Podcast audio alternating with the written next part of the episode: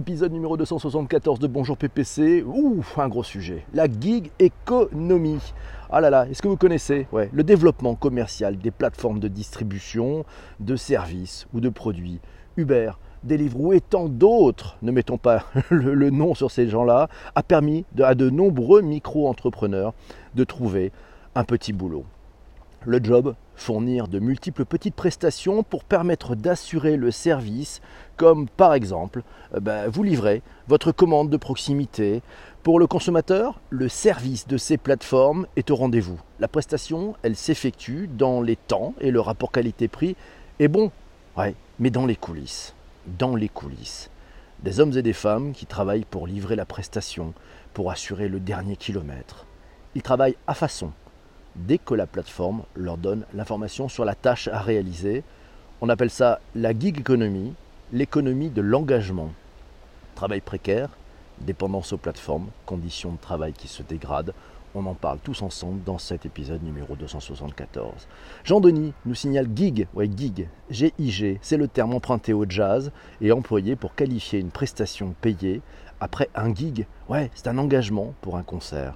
La gig economy, nous dit Jean, Denis, s'est particulièrement développée au moment des crises financières de 2008 et 2009 avec les petits boulots, mais elle s'étend de plus en plus à des fonctions expertes ainsi qu'à des cols blancs. Eh oui, c'est aussi ça, c'est aussi ça qui se passe. On a d'autres articles d'ailleurs, euh, et c'est notre ami, euh, c'est notre ami d'ailleurs euh, Massio qui nous signale d'ailleurs que le numérique est en train de bouleverser nos habitudes et nos modes de travail induisant une profonde mutation de notre société qui se trouve aujourd'hui dans une période charnière.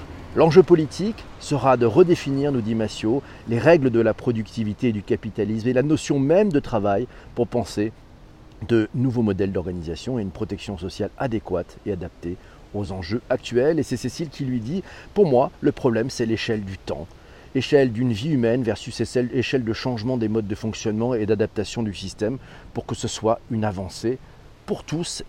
Bah, merci Cécile pour ce, commentaire. Et, Patrick de dire que le numérique pourrait être une opportunité pour reconsidérer le travail sous une nouvelle forme. Bonjour à Shadia qui vient de nous rejoindre. Euh, voilà, ainsi que, Mustapha qui vient d'arriver aussi, c'est sympa. Mes amis, on continue cet épisode, il est enregistré en direct, vous le savez, c'est chaque matin sur, Twitter pour ceux qui sont en direct, et pour vous qui écoutez sur les plateformes de balado-diffusion, eh ben, profitez-en, ça va être sympa. Chez Shadia justement qui nous dit Gig Economy, c'est l'inverse du marché de l'emploi rigide, où les employés changent rarement de poste, c'est un travail flexible, c'est une embauche de travailleurs indépendants de façon ponctuelle, euh, et puis ça c'est peut-être au détriment des emplois à plein temps traditionnels. La gig économie vers une économie à la tâche mondialisée, un article trouvé dans latribune.fr. Euh, vous avez le lien dans les notes de bas d'épisode du podcast, comme chaque fois. Le succès des plateformes d'échange de compétences préfigure-t-il une nouvelle organisation internationale du travail numérisée et sans limite? Les principaux effets de cette nouvelle organisation économique l'hyper-spécialisation de la main-d'œuvre et l'accès immédiat aux meilleurs travailleurs indépendants du marché. Ça permet aux entreprises d'innover, de devenir plus productives et plus flexibles. Cette évolution, ça serait l'aboutissement logique de trois tendances actuelles qui se conjugueraient. La génération des slashers, vous le rappelez, on a fait un épisode de Bonjour PPC sur les slashers, la slash génération. Deuxième point, la maturité des réseaux sociaux professionnels qui permettent l'appariement entre l'offre et la demande de compétences. Et troisième point, les besoins des entreprises qui veulent être aussi agiles que des startups tout en ayant des milliers d'actifs à disposition on rentre peut-être dans une ère où les activités professionnelles seraient fluidifiées et facilitées par la technologie. La CDD Bonnefeuille, vous retrouverez l'intégralité de cet article sur la tribune.fr et je vous encourage à le lire. C'est Corinne qui nous dit ça permet aux jeunes et à certaines personnes de, de pouvoir avoir un complément de revenus. C'est vrai qu'avec les systèmes d'auto-entrepreneurs, de micro-entrepreneurs, ça a permis à certains effectivement de faire un peu de complément en sus de leur boulot du jour et de permettre de faire effectivement peut-être des, livraisons, notamment la nuit. Merci Corinne euh, pour, pour ce commentaire. Et sinon, donc on continue aussi dans les commentaires d'avant-tweet. Massio nous dit nous devons aussi, et nous nous devons aussi de parler d'ubérisation du travail vers un nouveau modèle de société.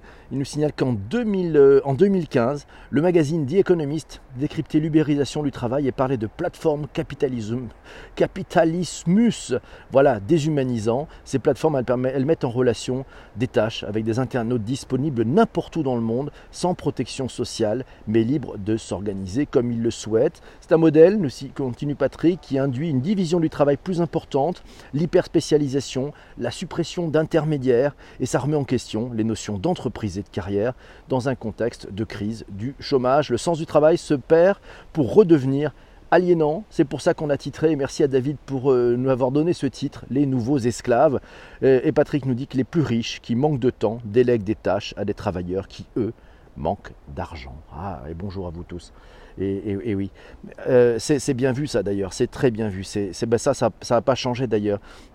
Allez, Patrick, en pleine verve aussi, nous signale encore, encore autre chose. Et oui, il, n'arrête pas. Il est, le matin, il était. Le thème l'a vraiment euh, inspiré. La norme est en train de changer, passant d'un CDI freelance. Merci Jean-Emmanuel pour ce retweet. Micro-entrepreneur sans engagement avec plus de liberté. Le phénomène se répand petit à petit dans la société jusqu'à devenir un concept qui définirait le monde du travail tel qu'il est en train de devenir.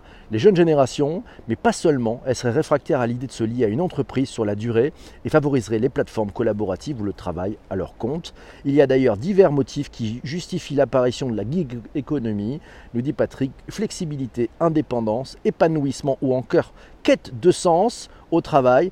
La gig economy, une économie de la précarité, à lire sur le blog vojo.com. Là aussi, vous avez les notes, dans, bah, le lien dans les notes de bas d'épisode. Euh, et ça, c'est important. Production indépendante, c'est le top. Production indépendante, c'est le top.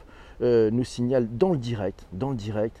Euh, je ne sais pas si j'aurai le prénom. Voilà, c'est Ouzou qui, qui, est là, qui nous dit que c'est pas mal. Merci Ouzou d'être là. Alors, Jean-Denis, tiens, Jean-Denis nous dit d'ailleurs, on parlait des jeunes. Selon Deloitte, 84% de la génération Y et 81% de la génération Z envisagent de rejoindre la gig economy. D'employés, ils deviennent les freelances de demain, c'est-à-dire sur euh, Deloitte Global Media Survey 2019. Vous avez le lien dans les notes d'épisode. On y apprend notamment que des générations, 49% sont enclines au changement, voulant, si elles avaient le choix, si elles avaient le choix, de quitter leur employeur actuel dans les deux ans. La flexibilité du travail, c'est l'une des l'un des principaux avantages qu'ils reconnaissent à la gig economy, à 41% pour la génération Y et 45% pour la génération Z. Euh, bonjour à Maxime qui vient de nous rejoindre. Jean-Denis nous signale les millennials, ils estiment à 37%, 32% pour la génération Z que la gig economy offre une meilleure balance vie privée, vie professionnelle, avec une flexibilité du travail qui est l'un des principaux avantages reconnus par ces générations dans la gig economy. et c'est Sanjay, c'est Sanjay qui nous dit afin de comprendre les limites de la gig economy et les abus de la food tech vis-à-vis -vis de leurs livreurs, il nous signale un clip je vous mets le lien sur YouTube de Cache Investigation où Élise Lucet intervient, un, directeur de la communication et des affaires publiques d'une plateforme de livraison. C'est assez consternant, nous dit Sanjay. À voir sur YouTube, vous verrez, c'est un peu chaud quand même. Massio, Massio nous dit tiens, l'ubérisation pourrait être bien la quatrième révolution industrielle qui renforcerait encore l'automatisation du travail, entraînant une perte de 5 millions d'emplois d'ici à 2020 dans les pays les plus industrialisés selon le rapport du Forum économique mondial de Davos. Où en sommes-nous aujourd'hui en 2019 bah, La question est posée, je n'ai pas la réponse. Et c'est Fabrice qui nous dit La gig economy n'est jamais que la réinvention d'un prolétariat numérique, mais c'est encore Antonio Casilli qui en parle le mieux. Fabrice nous dit qu'il devrait être plus précis un nouveau prolétariat aliéné aux forces du capital des plateformes numériques. Ça, c'est envoyé. Shadia nous dit Gig economy, eh bien oui, il y a des nouveaux acteurs sur le marché du travail, avec des plateformes comme Upwork, Freelancers ou Malte en France, qui sont largement développées ces dernières années. elle nous a fourni un article à lire sur 365 talents au pluriel.com. Vous avez le lien là aussi dans les notes d'épisode. Et c'est Massio qui nous a fait vraiment un très très bon travail de rédaction. Un premier pas du côté de la vallée a été franchi. Ah, derrière, derrière tous ces nuages, peut-être quelque chose qui arrive avec le soleil. En avril, nous signale Patrick, Euh, Google annonce un salaire minimum et des avantages sociaux pour, avec une couverture santé par exemple pour cette nouvelle génération de travailleurs de la gig economy au service du géant de Mountain View. On nomme ça les giggers, ouais, G-I-2-G-E-R-S. Voilà, c'est ceux qui travaillent pour la gig economy. Et si nous ne touchions là que la partie émergée de l'iceberg, nous dit Patrick, cette nouvelle génération de travailleurs aura aussi besoin de se sentir entouré dans l'entreprise euh, pour être à l'écoute de leurs besoins. L'écosystème, il doit rattraper son retard sur cette nouvelle façon de travailler. La suite, c'est dans l'article de Forbes. Oui, je vous ai mis là aussi le lien, forbes.com, vous aurez le dans les notes d'épisode. Et c'est, euh, ben oui, les robots qui arrivent voilà, vont mettre peut-être 69% des hommes au chômage. Ah, je ne sais pas si ça mettra des hommes au chômage, les robots. On va voir si ça remplace des tâches, ça peut mettre des hommes au chômage si les hommes ne font que des tâches. Voilà, donc il va falloir recevoir comment on est dans cette transformation pour faire en sorte que ceux qui faisaient des tâches se disent c'est pas mon métier de faire des tâches, mais il faut que je remonte plus sur du sens. C'est pas facile d'arriver à embarquer tout le monde là-dessus, c'est même très compliqué. Euh, tunnel Châtelet, tunnel Châtelet pour Shadia, eh bien oui, c'est ça qui est compliqué. C'est la vraie vie, c'est ça le live, ce, podcast que vous écoutez tranquillement en balade de diffusion, peut-être en faisant votre footing, il est enregistré en direct chaque matin, vous le savez. Si vous voulez venir d'ailleurs, c'est twitter.com slash ppc. Et eh oui, tiens, Mathieu nous dit pour certains prospectivistes, la gig economy, c'est une phase de transition du marché de l'emploi, avant l'ère du transfert, une ère où on ne travaille plus mais où on cumule les transferts des missions différentes pour des employeurs différents. Cette ère serait issue de la convergence du slashing, le cumul de plusieurs jobs des réseaux sociaux qui deviendraient de plus en plus efficaces sur le marché de l'emploi et du besoin d'agilité croissant des entreprises, une transformation qui ouvre de belles perspectives mais qui pose aussi des questions en termes de fiscalité, de protection sociale et bien d'autres questions. Si on tire ça, ça change le modèle, ça change beaucoup, beaucoup de choses et, c'est vrai qu'il faut vraiment regarder la totalité d'une chaîne de valeur à chaque fois. Euh, l'homme fait les tâches, le robot les nettoie, nous dit Damien. Pas tout à fait. Je rêve d'un temps où l'intelligence artificielle permettra aux hommes de ne plus jamais faire de tâches de robots. Massio nous dit tiens, un bon panorama sur l'écosystème de la gig et de l'état de la situation. Euh, voilà, euh, ben, c'est sur nouvelops.com. Là, il nous a fait aussi une très très belle revue de presse. On verra aussi Mon boss est un algorithme. Julie est micro-travailleuse. Elle a entraîné Cortana, l'assistant vocal de Microsoft. Nassim était livreur pour Deliveroo et son temps de travail est décidé par un algorithme. Deux histoires de micro-travailleurs précaires qui posent d'importants problèmes éthiques à retrouver sur franceculture.fr. Et puis, euh, ben, forcément, cet article aussi que nous avait cité Shadia 365 talents, définition, enjeux et tendances pour 2019. Voilà, cet épisode est maintenant terminé. Je vais vous laisser avec, euh, bah, je vais vous laisser écouter les, 273 autres épisodes, vous qui écoutez ça sur les plateformes de balade de diffusion. Si vous êtes sur Apple, n'hésitez pas, vous mettez 5 étoiles. Ouais, pas maximum, minimum, minimum 5 étoiles. Un commentaire sympa, si possible sympa. Et on se retrouve très très vite pour un prochain épisode. Je rejoins la troupe du direct. C'est comme ça que ça marche le matin.